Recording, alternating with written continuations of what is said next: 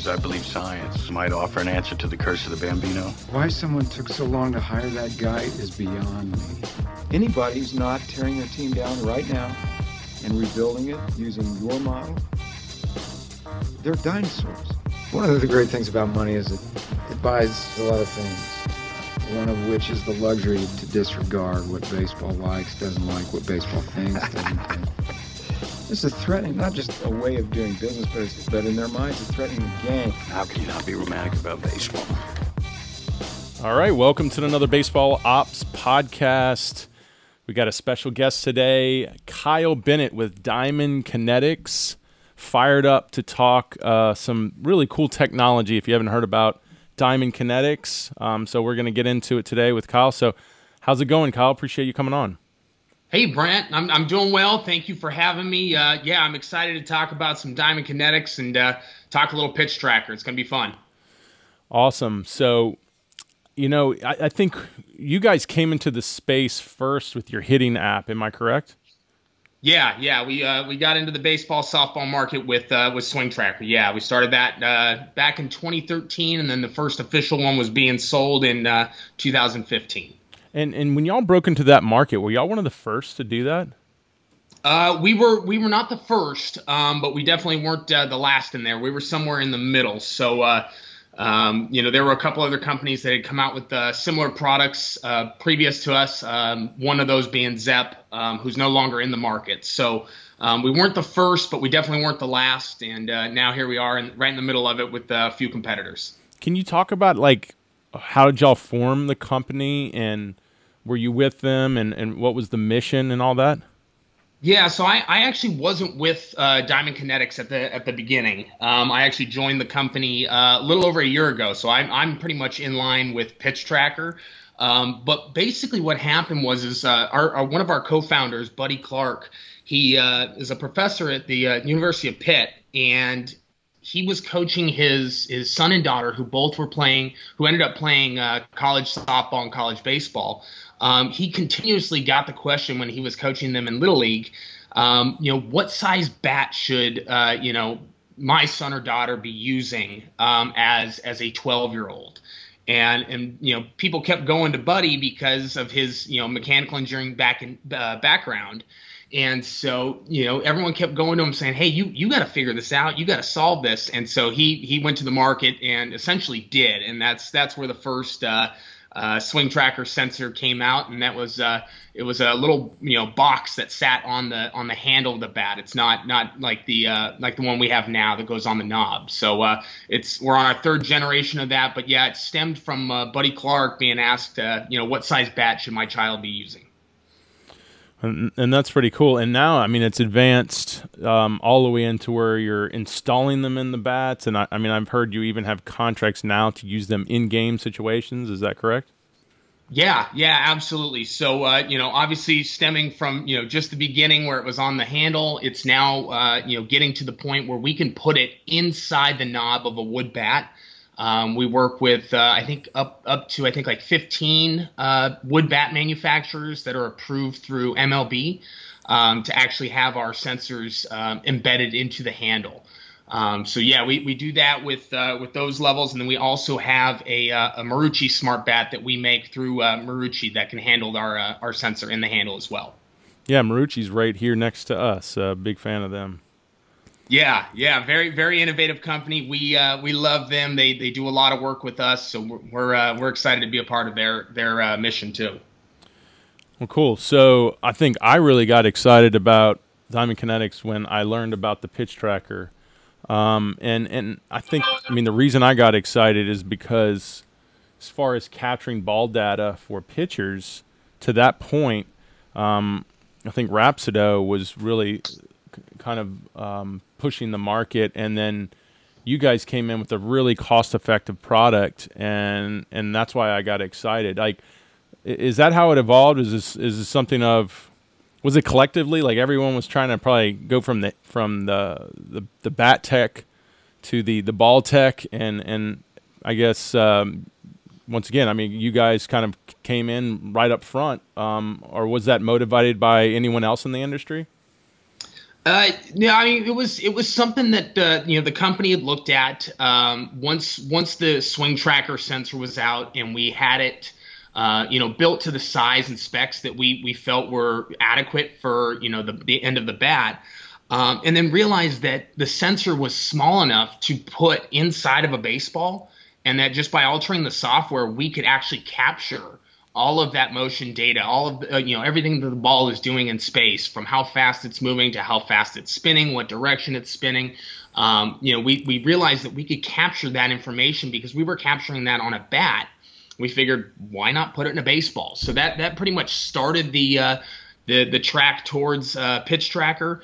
And, and ultimately, what you know we ended up doing is putting it in a, a regulation MLB college spec full grain leather ball which is you know I, to me I think is is phenomenal because I I grew up with you know the old radar baseball. Yeah, I remember this.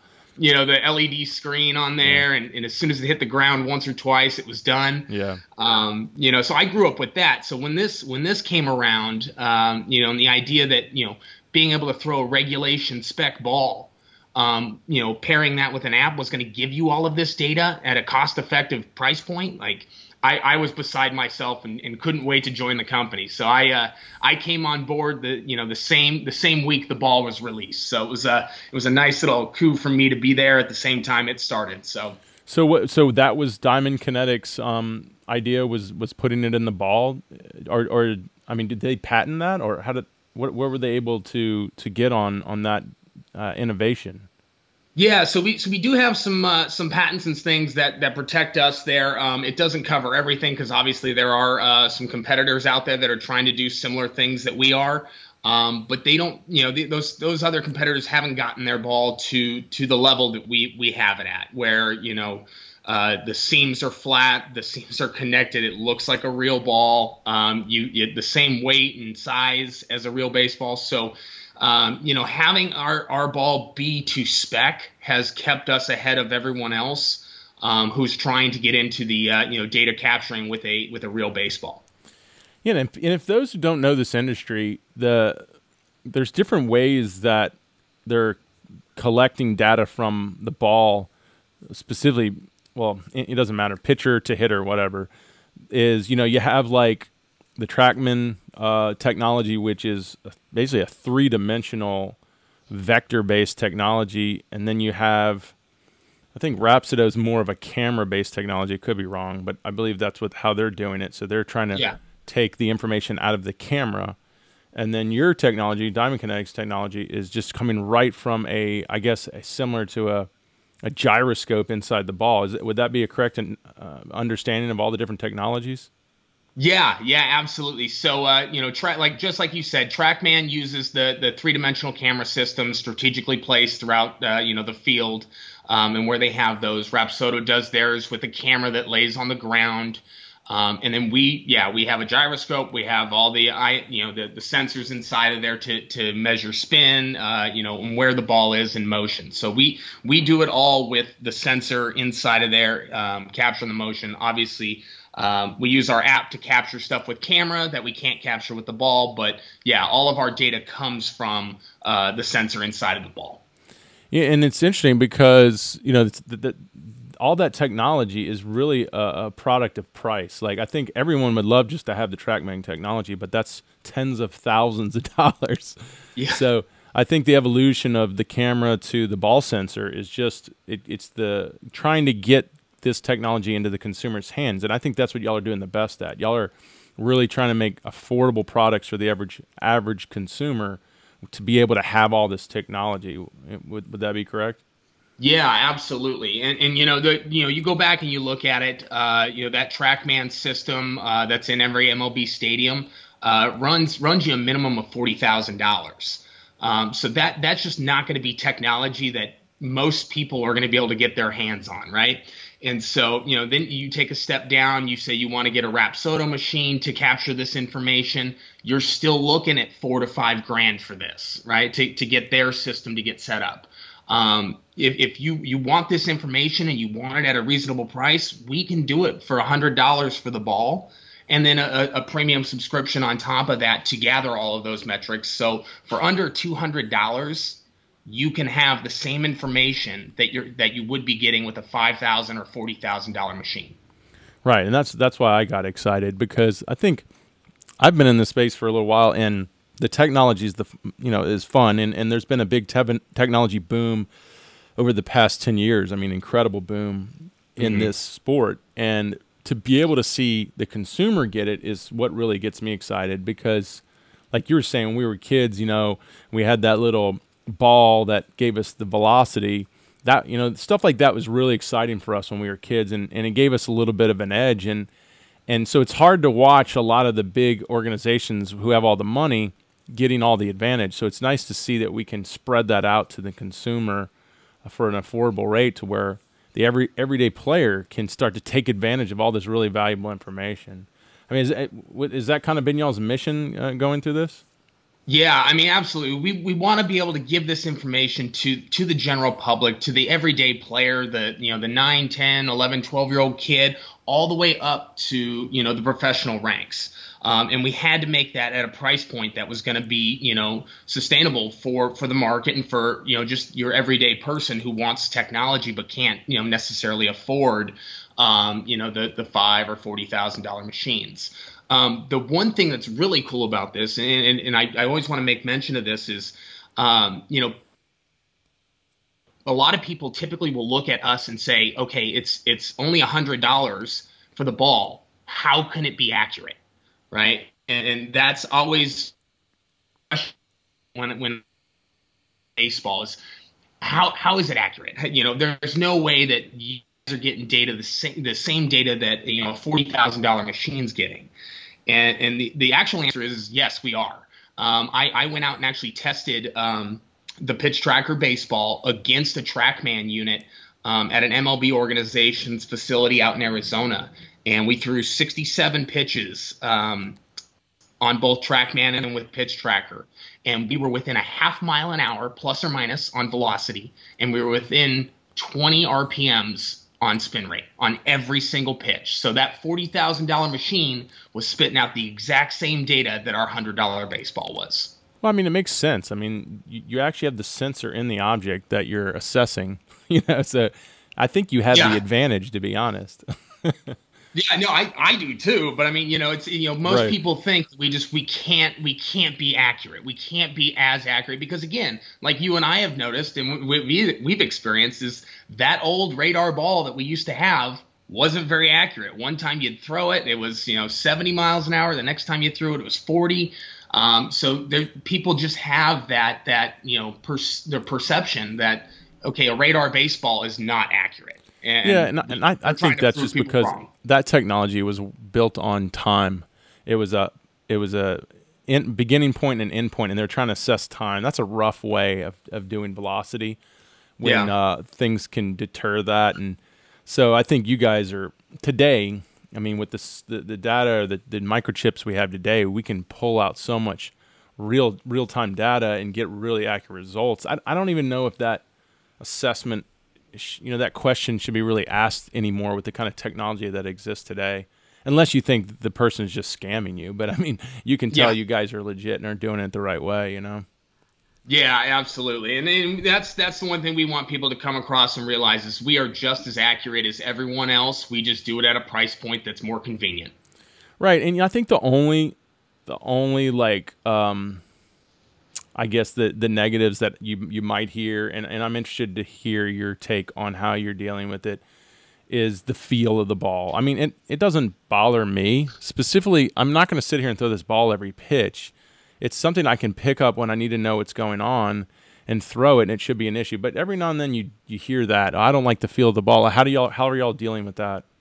Yeah, yeah. Well, so one of one of the things that I get quite often from a lot of people, and I you know would like to just you know answer that question today for everyone who's listening is is every time they pick it up is okay it, it feels heavier or it feels different right and, and most people assume that it has to be a different weight or a different size or a different feel because there's technology inside of it um, and, that, in my opinion, you can tell me how you how you feel with it as well. In my opinion, that that can't be farther from the truth. Uh, our ball is is weighed and measured to be exactly right on MLB and collegiate specs, so far as the seam height, uh, obviously the weight and the sizing of the ball. So um, I know I get that a lot. Um, some people tell us that you know the feel of the ball may be different, but in my personal opinion, this feels just like every college baseball I've ever picked up, every pro ball I've ever picked up.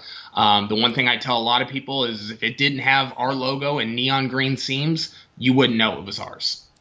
Yeah, I think that it might be the perception. They might be, you know, holding something going, well, there's a sensor in here and I want to throw it perfectly. And that, that might be the difference in the feel of it. I don't think it's the actual ball itself because um, I'm not noticing that as much as every that I hear. I mean, I would say I hear that a mm. lot, but every now and then you hear that. Yeah. Um, and, and, like I said, if, if, it's something where you shouldn't, you don't need to throw it every pitch. I mean, it'd be something where you want to, you could mix it in every now and then just to see what's going on and see how your ball's moving and everything. Yeah, I mean, just you know, picking up the ball. Maybe you had a you know bad outing, something like that, where where you just you, you didn't feel right, and and you want to see what's going on. You know, you pick up the ball, you you pair it with the app, you throw it, throw your flat ground, throw your bullpen session, your side session, and and then you can quickly look at the numbers and go, okay, you know, is this driving with with what I felt or what I was feeling that other day? Um, you know, have I made any mechanical adjustments to what I was doing the other day to now? Um, have I seen the data improve? And and you can use that. You know, you don't have to throw it every single day. Um, obviously, on, you know, on a selfish side, and from Diamond Kinetics, we want you to throw it every day, but it, but it's not for everybody on every pitch. So it's it's finding that that uh, level of comfort with the ball to where it can be incorporated into your routine, to where you can consistently look back and check to make sure that you're on track and you're heading in the right direction. Cool. So I want to use this point as like a good t- tutorial to go through the app, the pitch tracker. Um, but before we get started on that, like just tell them where where would they go to kind of get started to before we get into the app? So to to be able to get the ball, to get the app, just so we can get to that point, and then I want to kind of take them through the app. Yeah, definitely. So, so the first thing, first thing you'd want to do is uh, obviously if you're a player and you're looking for one for yourself, um, go on to shop.diamondkinetics.com, or you can just go straight to our website, diamondkinetics.com, and then uh, hit the shop button. Um, and from there, you can go and see our, our list of products. You can see uh, Swing Tracker there. You can see Pitch Tracker Baseball, and obviously Pitch Tracker Softball, which is now back in stock. So all of our products are on there um, at shop.diamondkinetics.com. Uh, we are also available on Amazon. Uh, if people have Amazon, we are available on there as well, so they can be purchased there too. And then once they get it, they're going to get the ball in the uh, mail. They're going to get um, the the the charger that comes with it, and then they're going to have to go to the app store and download the app. Is that correct? Yeah, yeah. The second step, once you have the ball, or even if you don't, I mean, our app is free, so you can go download the app right now. Even if you don't have the ball or a bat sensor, you can download that um, and and get free access to our apps. Um, now, obviously, the premium premium pitcher or premium hitter is uh, the third step to it, and and that's obviously going to open up everything for you. It's going to give you all the metrics, all the data. It's going to allow you to save everything. So it's essentially a three step process buy the ball or buy the bat sensor, download the app, and then subscribe to unlock everything. Okay, so uh, um, let's go through it. And, and if we get to the point that any of this is premium, just, just let the user know. But um, obviously, the first big metric that you're going to get is, uh, and what everyone likes, and it's probably why everyone's initially wanting to get the ball is is spin rate. Um, can you talk about spin rate? Yeah, yeah, absolutely. So, so spin rate is a premium pitcher feature. Um, so you will need to subscribe to to unlock uh, the spin rate metric. Um, but what we are able to see with that, uh, and we have some cool things coming up. Not not things I can actually disclose today, but uh, certainly here uh, in the in the near future, there's going to be some some neat things coming out on spin rate. But uh, you know, just basing it on a fastball, the one thing that we we have seen uh, with spin rate is is pitchers that tend to have uh, higher or lower than average spin rates tend to be a little bit more successful um, when when facing hitters, and so. Um, you know, spin rate has to do with you know the way the ball is spinning, and on, on a fastball, it's obviously spinning. You know, uh, you know that 12 to 6 spin or 6 to 12 spin, backwards spin. We're talking about a four seam fastball, and, and it's what it's doing is it's creating that Magnus force where the, there's pressure being put on the ball on both directions. And so somebody with a higher spin rate they are actually going to be able to beat that Magnus force or defy gravity in a sense.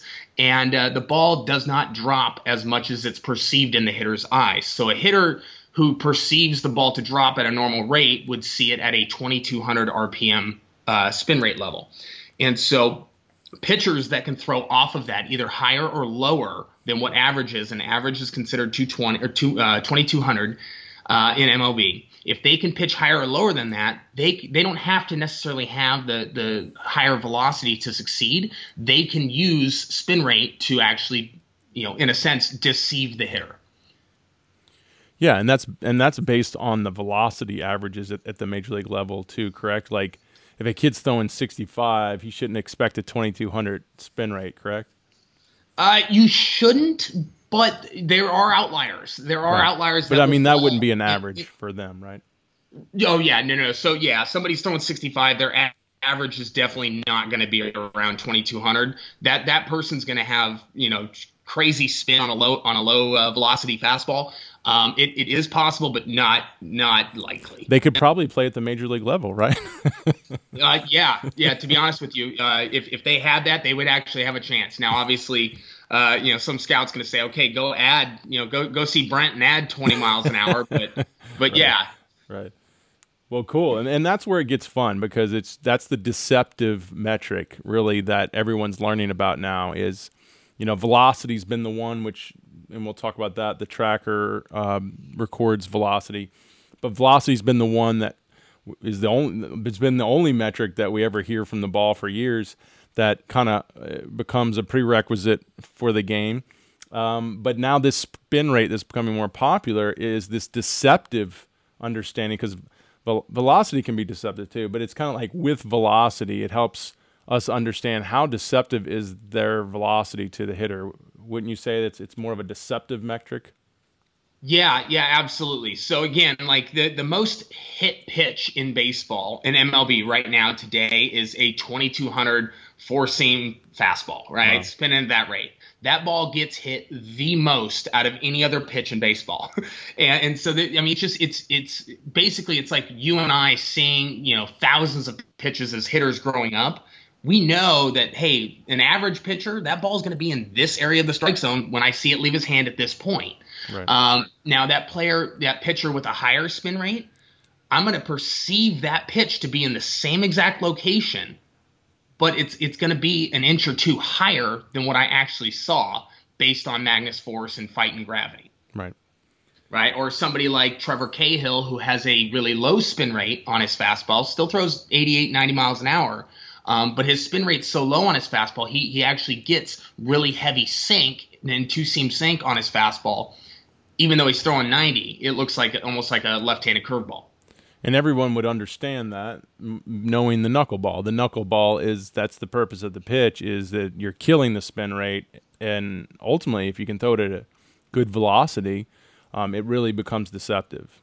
Yeah, yeah, yeah, absolutely. And uh, you know, our, obviously, R.A. Dickey made a made a living out of it, and you know, won a Cy Young there um, doing it. And, and, yeah, he he basically learned how to you know effectively take spin off a baseball and and throw it still relatively hard for for the level that he was playing at, um, which made him very successful and obviously made that ball dance a lot.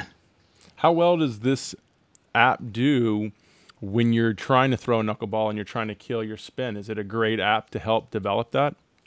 Yeah, actually, I, I would say it was. I've, I've had plenty of pitchers. They all want to see how low they can get it, right? Like, oh, I want to take all the spin off the ball. Let me see if I can do that.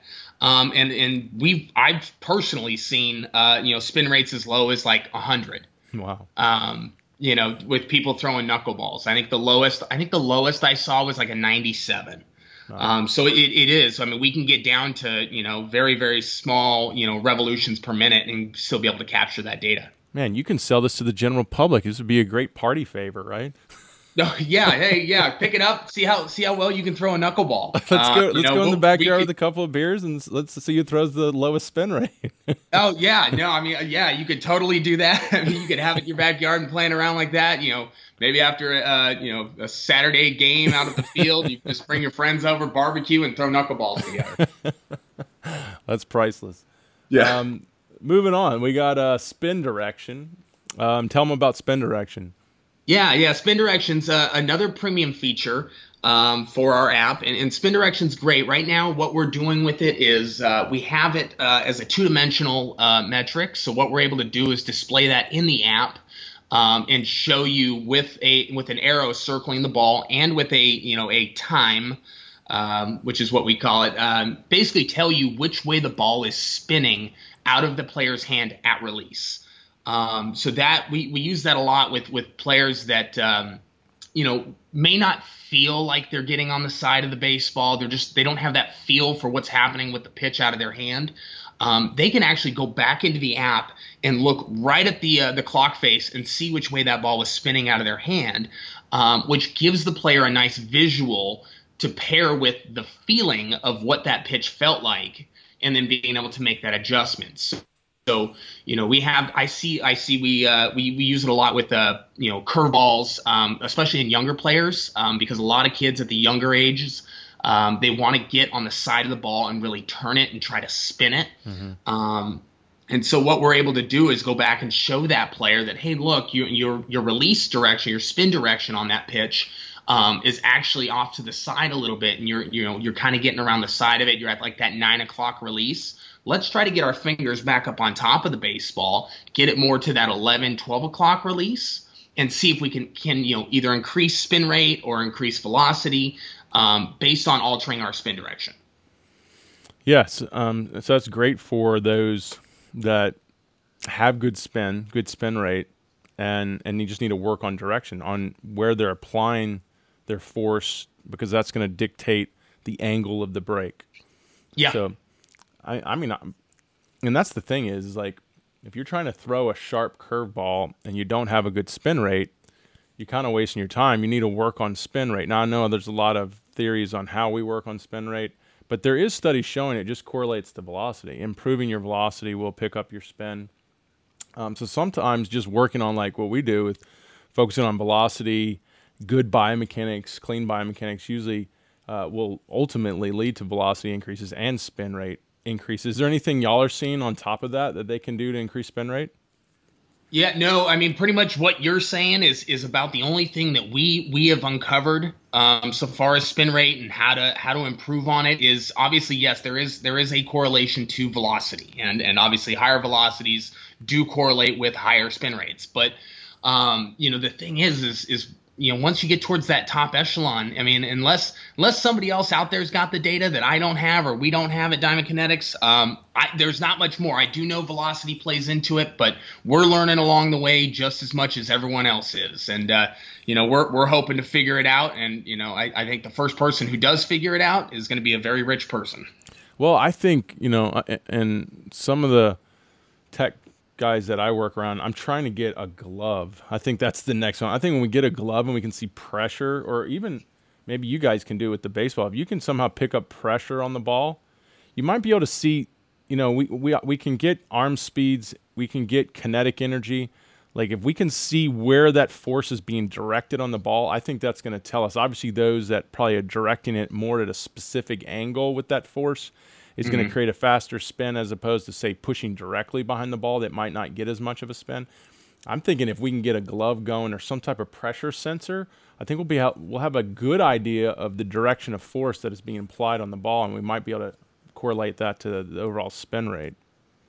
Yeah, no, absolutely, and I think that that was something that you and I talked about at ABCA a yeah, little bit. I, I, was I was all over it. I went back and, and told the team, and I was like, "Hey, is this something we can do?" So I know we're looking into it. It's not uh, it's not something that we, we you know we're gonna say, "Hey, tomorrow we're doing finger pressure and, and that's it." But uh, it is something that you and I talked about, and uh, I did express to our team um, to look yeah, I mean, into. It's, it's obviously pretty advanced to get any type of pressure like that on a sensor is is really doesn't exist. Uh, well, I mean, I wouldn't say it doesn't exist. There's it's not a, a consumable uh, sensor right now. So maybe maybe that's when that comes around, we'll be able to have that te- technology one day. Right, and that could actually, you know, uncover the the the true reasons on on how players can increase or or decrease spin rate. I mean, it's it's it's a phenomenal thing, and I think once it once it's available, whether it's through us or or somebody else, I think it's going to tell a lot. Yeah, I mean, don't you get that request a lot? I hear it a lot. Like, how do we improve spin rate? I mean, are y'all hearing as much as I am? every day, every single day. I, I I'm I'm headed out to, this afternoon to go meet with the college, and that was that was one of his first questions to me was how how do I increase it? And I said, well, let me come out and show you the ball first, and then we'll we'll bounce our heads off one another and see what we can come up with. Yeah, and that's why I say like the velocity approach is probably the better one because if you're throwing 70 um, don't expect to have a sharp breaking breaking ball. Um, so ultimately, you need to improve your velocity when you get into the 80s, by 85, and you cannot, you know, you can keep the same velocity with your off-speed pitches. Then you're going to get a good, you should get a good sharp break. I think that's just the better approach until we get better understanding of what is actually doing it. You know. Yeah, absolutely. And then and you know having spin rate on on breaking pitches that that obviously you see I'm sure you see that a lot too is is the higher velocity on those breaking pitches tends to correlate with that higher right. higher spin rate on those pitches. Exactly. Um, I think I think fastballs can be a little little tricky when we when we talk about that, but 100% on on breaking pitches if you can keep that arm speed up, you're going to get some spin on it. But I think that makes a good point. That's why I think the pressure on the ball is is significant because typically when you're throwing a breaking ball you're getting your fingers off center and you're getting them mm-hmm. on the outside of the ball to push towards that outside direction that creates more spin. And I think on fastballs, guys get their fingers sometimes right in the middle. They get directly behind it, and therefore it, it, might push the object forward, but it might not spin it as much in the process. That's why you get guys throwing hard and have low spin rates. Yeah, no, that's that's that's a phenomenal point. And I, as you were saying that, I, I was you know thinking to myself about you know my my example, Trevor Cahill I mean, I'm sure he does that to some extent because he still throws 90, but I mean, the guy's the guy's spin rate is like 400, 500 revolutions less than the average. Right. Right. And so he's he's got to be getting behind that ball enough to where he's throwing it hard, but he's not spinning it. Right. Yeah, it's interesting, and it's going to be in his biomechanics. So those are the guys I would be interested to also look at their biomechanics and how that's affecting the ball. And I think that ultimately, I don't know where this industry is going, but something has to happen like that where you know everybody's specializing but there's got to be a point where we all interface together and once we interface together then it's like all of a sudden everything starts coming together right? Yeah no absolutely and I, I, I think you know the, the more the more that you know companies like ours and companies like yours uh, you know pair up the more more of these ideas are going to flow back and forth between one another and we're going to be able to work together on this stuff as opposed to you know i think in some some aspects some of these tech companies may be working against each other. Uh, right. you know trying to be the first ones to right, do this or first ones to do that. Um, instead let's let's come up with something together and, and let's figure out this whole thing together so we can make everyone better right? Well i think i think we're up against the clock on that because i believe ai is that revolution. Ai is going to force everything to interface and, and that's when it happens. So it's getting to the point where either either as organizations we come together or we're going to get you know pushed out of the way when AI starts to take over. Yeah, yeah, I know that that could happen. So hopefully, uh, you know, we're we're together on it as opposed to being pushed out. Well, that I mean, that's that's the pressure we all have, and that's the best thing about competition. It makes us better. Is we all feel the pressure. We've got to keep innovating. Like you said, you have competitors, I have competitors, which is good. It's healthy but we've got to stay up and keep innovating, and so we don't become, you know, obsolete. Right, right. No, absolutely. And I shoot, I mean that's that's our technology in a nutshell. We talk to to colleges, travel programs. It's like, okay, do you guys have this stuff? Oh no, we don't have any technology. Well, how come? I mean, that's you're right. you're, you're, leaving yourself you're behind, right? You're right going to be the first one out when when people start moving forward. Yeah, I don't. I, am like you said, they're dinosaurs. They're going to be really, really left behind, and there's no way it can help them. I, I just don't think that mentality works anymore. Of like, you know, if it's not broke, don't fix it. I mean, I, that does apply in, in some ways. There's still a core principle there, but uh, across the board, I think it's it'll fail because there's just too much um, good information out there that um, just will make any anybody better. Even it makes the old stuff work even better, you know. So I think we're just at that point. If you don't get on the bandwagon, you don't educate yourself and start using this tech, it's it will hurt you eventually. Yeah, no, I, I, agree 100%. And that's that's the one thing I, I try to explain to everybody is, you know, technology may not be for you personally based on how you grew up, what you've experienced, who coached you, who taught you what.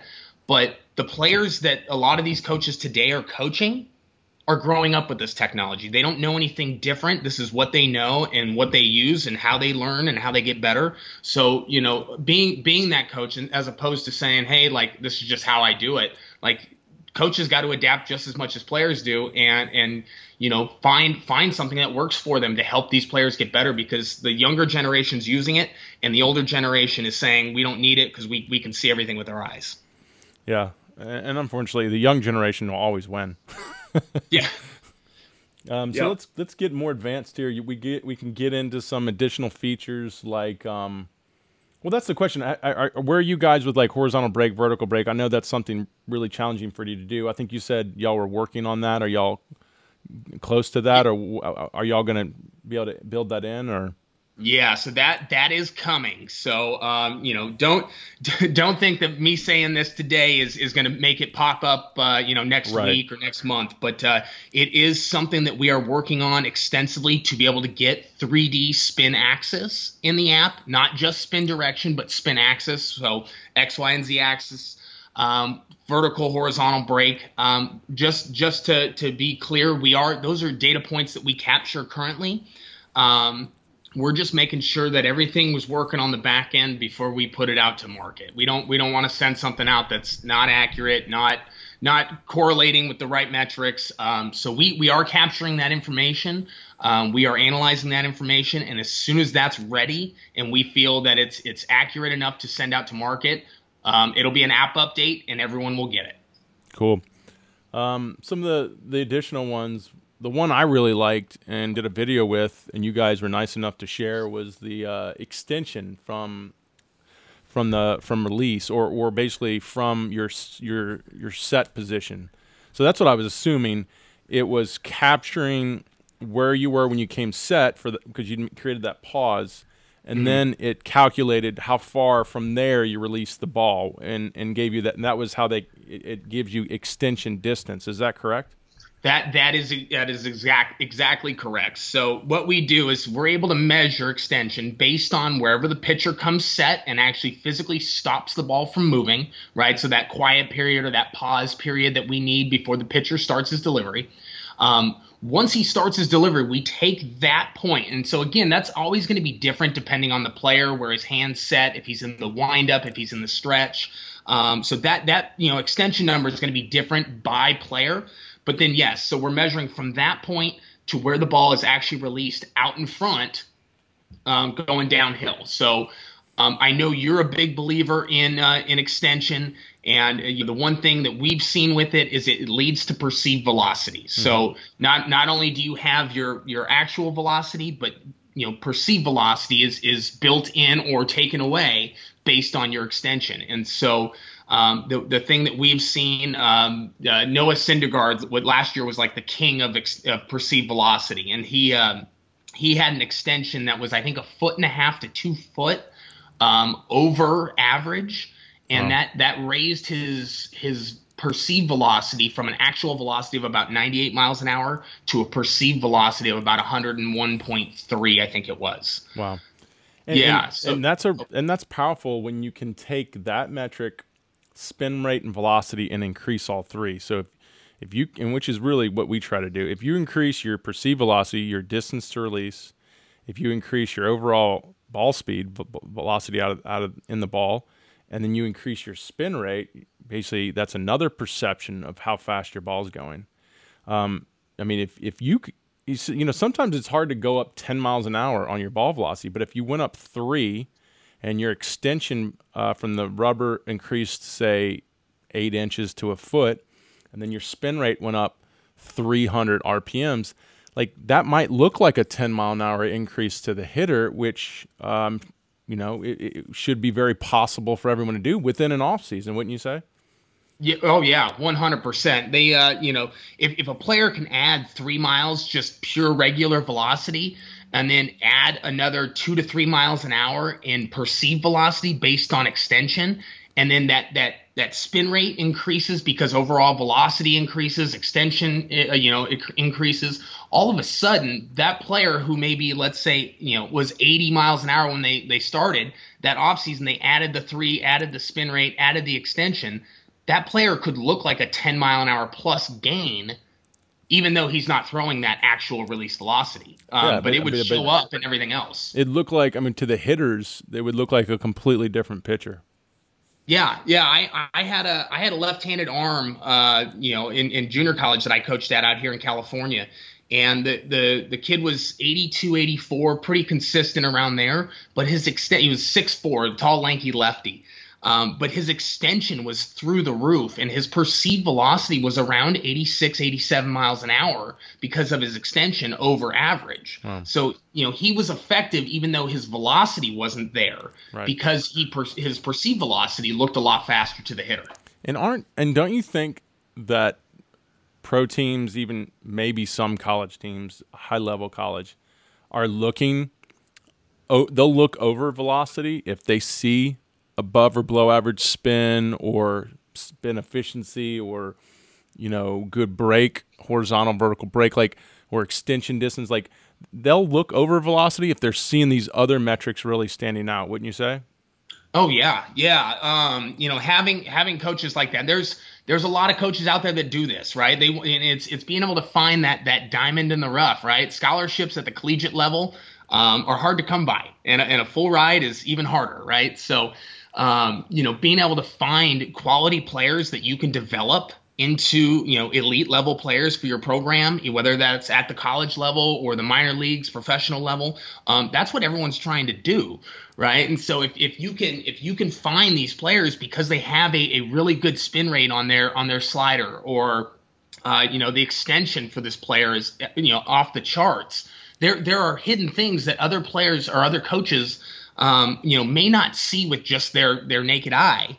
Um, that the data that is populating and telling you another thing. So I, you know, I work with some programs currently that that utilize extension, it, it utilize um, spin direction and spin rate on on breaking pitches to determine if if players that attend their their camps or clinics could be a potential fit for them, right? Um, you know, so having having this data in front of in front of them has is making them make more, you know informed decisions rather than just relying on velocity and an eye test.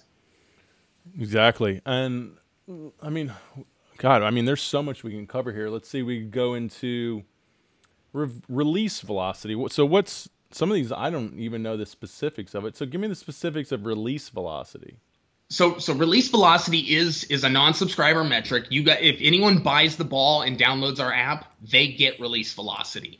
And so it's a little bit different because of where it's captured right? Um, with us we are actually able to capture the the precise velocity as the ball leaves the player's hand.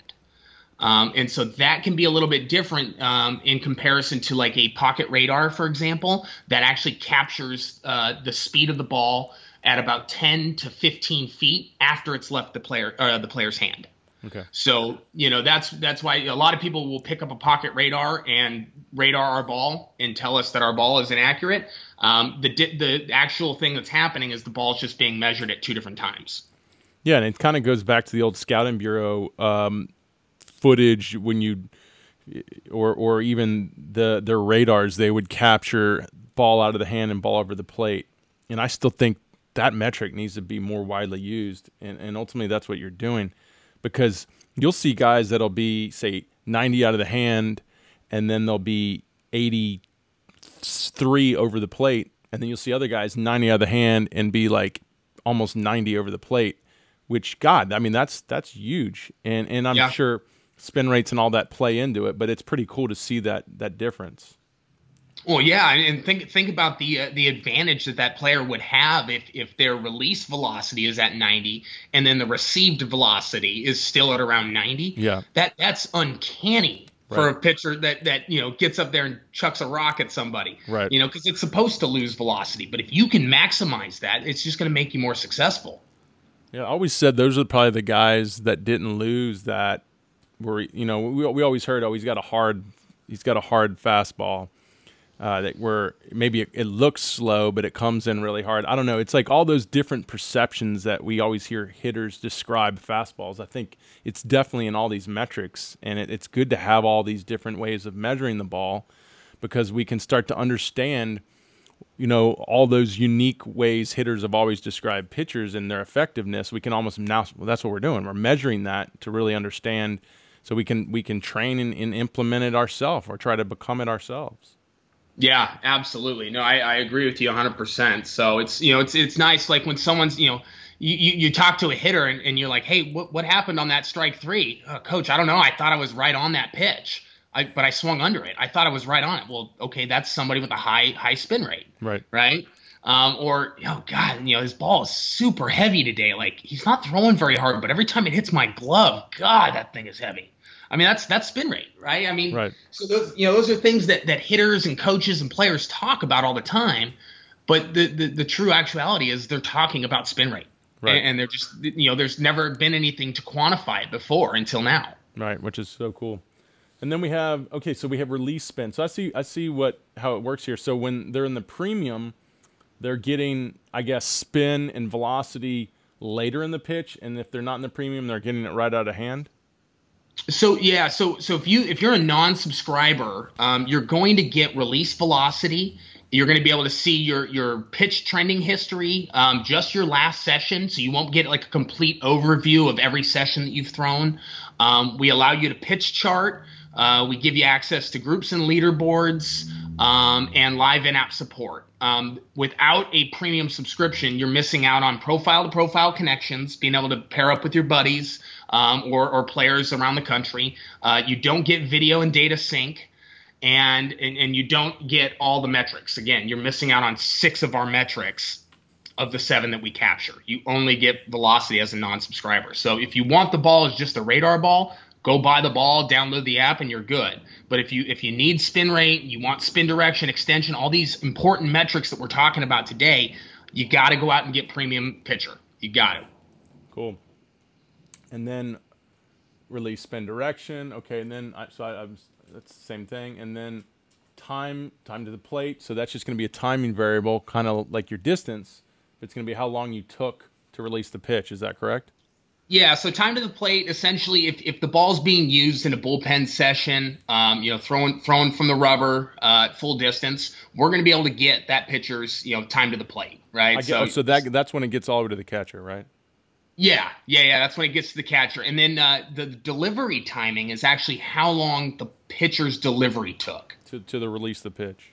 Yeah, so from once he started his delivery until he released the pitch how long did that take, right? Um, I, I was a firm believer in good tempo um, when it came to, to delivering pitches. So um, that was a number that I would have used uh, when I was coaching just to see how long that delivery was, whether it was in the stretch, whether it was in the windup.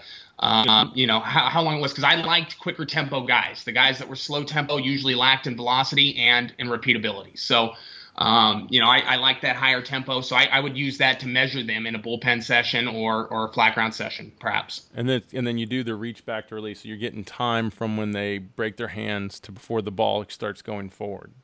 Yeah, yeah, exactly. So how how long it took? I call it arm speed. So just how long it took from the ball out of the glove to out of your hand. All right. Well, cool. I think we nailed it. Did I miss anything? Uh, no, I mean, uh, you know, the only th- the other things in there obviously are the videoing and uh, data sync. Um, so with with the app, you're able to video uh, the pitcher from anywhere you want, whether it's in front of them, off to the side, behind them, uh, behind the catcher. Um, and then what the app will actually do for you, if you have Premium Pitcher and you're subscribed, it will auto cut the video by pitch delivery on every pitch. So no, you hit record. Cool. you you let it go and the the ball will basically tell the app when to cut the video. Oh that's cool. You, yeah so you don't have like all the delay in between. Let's say you're, you're instructing somebody and, and yeah. coaching them giving them some tips. We just cut that part of the video out and you only get the delivery. Man that that should be its own app in itself. That's pretty cool. Yeah no, it's it, that's phenomenal. We have it both in Swing Tracker and Pitch Tracker, and it's probably one of the easiest and coolest features we have, just because you don't have to do anything, and it's auto cutting that video. Yeah, I like that a lot because a lot of time in our sessions we just put the camera running and we have to go through all that. So that's pretty cool. Yeah, yeah. So that's that's what we're trying to eliminate, right? Is, is essentially you, you set up our uh, an iPhone, an iPad, something like that, hit record, and then leave it alone, and it's it's capturing your data and it's cutting every pitch. So you have each you know each video for each pitch. Cool. And, and obviously, I'm assuming with the softball um, uh, app, it's the same thing. Uh, pretty much same thing, but for softball. Yeah, yeah, very, very much, very similar to uh, the baseball side. Um, the difference is, is we do not have uh, time to the plate, and we do not have, um, I think it's arm speed we take out as well, just because they're two different metrics that don't really apply to softball right, as much as they yeah. apply to baseball. Um, so we we offer five metrics in in pitching for softball, but obviously the big ones, right? So extension uh, you know, spin rate, spin direction, and velocity are, are those four. And then obviously we do time to the or uh, delivery time.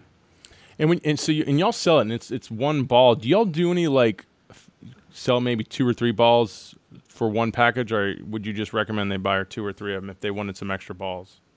Yeah, we we used to do a uh, a two pack um, but we are moving away from that. So okay. if you do want to buy, um, you know, more than one, just, just by all means yeah. hop on there and, and, purchase two of them. Um, we Makes just sense. the packaging on those and all that was just a little bit different. It, it's a little bit easier for the company to to roll them out this way. No, it makes sense. Well, cool, man. Well, I mean, I really love the product. Um, I, I'm always using it, getting into it more. It's a great product for me too because when I go on the road, it's just an easier thing to take on the road as opposed to logging around you know a bigger system. So I think it, it's right. it's great for coaches that travel a lot. Um, wouldn't you say? Yeah, so so I we we have a lot of actually there's there's some MLB scouts uh, that are roaming around California here um, that have the ball on them at all times. Um, and so if they're out at a game, they're out at a practice, they're going to see a player. Um, what they'll do is they'll actually put the ball in the player's hand and ask them to throw it. Um, I know a lot of colleges are doing that as well. Uh, it's quick and easy. They're they're adding them to their their camps and their clinics and their showcases, um, allowing them to capture data on players that want to be a part of their program already. So. Um, you know, there's some cool things with it, but yeah, exactly to your point, it's super portable and it fits in your bat bag, it fits in your backpack. I mean, it, it could essentially fit in your pocket if you wanted it to. That is pretty cool. I mean, for a scout to be able to walk up to a high school college athlete and just while he's warming up just say can you throw this a few times? Yeah. Yeah and it's it's super easy. And the kid you know the, the player will look at the ball and be like uh, yeah i mean it looks like a real ball. Like what are you going to do with it? Oh i'm going to capture some data on you. I want to see if, if the you know your spin rate looks good or things like that. And all of a sudden you know the kids are like oh, this is pretty cool. Okay, yeah, let's do it. Let's throw it. And so now now that scout is is capturing data on those guys. He's uh, you know sending that back with his reports to his uh, his affiliate, and uh, you know people are getting scouted that way. Cool. Well, like I said, I, I hope to do some more features with it uh, or show it off in, in more of my training. Um, I really appreciate you coming on. Is how can they get in touch with you if they want to learn more? Yeah, absolutely. So all of my contact information is either on our website at diamondkinetics.com. Um, underneath the uh, about DK, you can find my profile in there. Um, my my Instagram page has my phone number, my email address um, on there. Um, I'm at Kyle Bennett 85. Um, obviously, I can be reached by email k bennett at diamondkinetics.com. Um, any any way anyone wants to get a hold of me, by all means, shoot me a note send me a phone call, text, email, doesn't matter. I'll talk. I'll talk tech with you. Any big events this year? Y'all going to do ABCA again? Oh yeah, ABCA is a, a guarantee. Uh, we're going to NFCA. Uh, we got a few other ones coming up here too. Obviously, um, the All American Classic for Perfect Game, uh, which is held in I think uh, end of, middle or end of July or August, early August there, um, out at Petco Park. So yeah, we have we have quite a few events coming up this year. Well, if y'all see Kyle at any of those events, tell him uh, you heard him on the Top Velocity podcast. That'd be exciting. Um, yeah. And, and I'm I was excited, man. I really appreciate this. I'm looking forward to new features. So hopefully, the next time I have you on, and we'll have even more things to talk about, right? Yeah, definitely. Hopefully, uh, you know, the next time I jump on, maybe we got some new features or new releases, some uh, you know product in- innovations that uh, may have come out. We'll, we we are trying to do that all the time. So hopefully, uh, you know, next time we talk, I'll have some uh, new info for you. Okay, Kyle, man, I appreciate it. Yeah, not a problem, Brent. Thanks for having me on. I really do appreciate your time.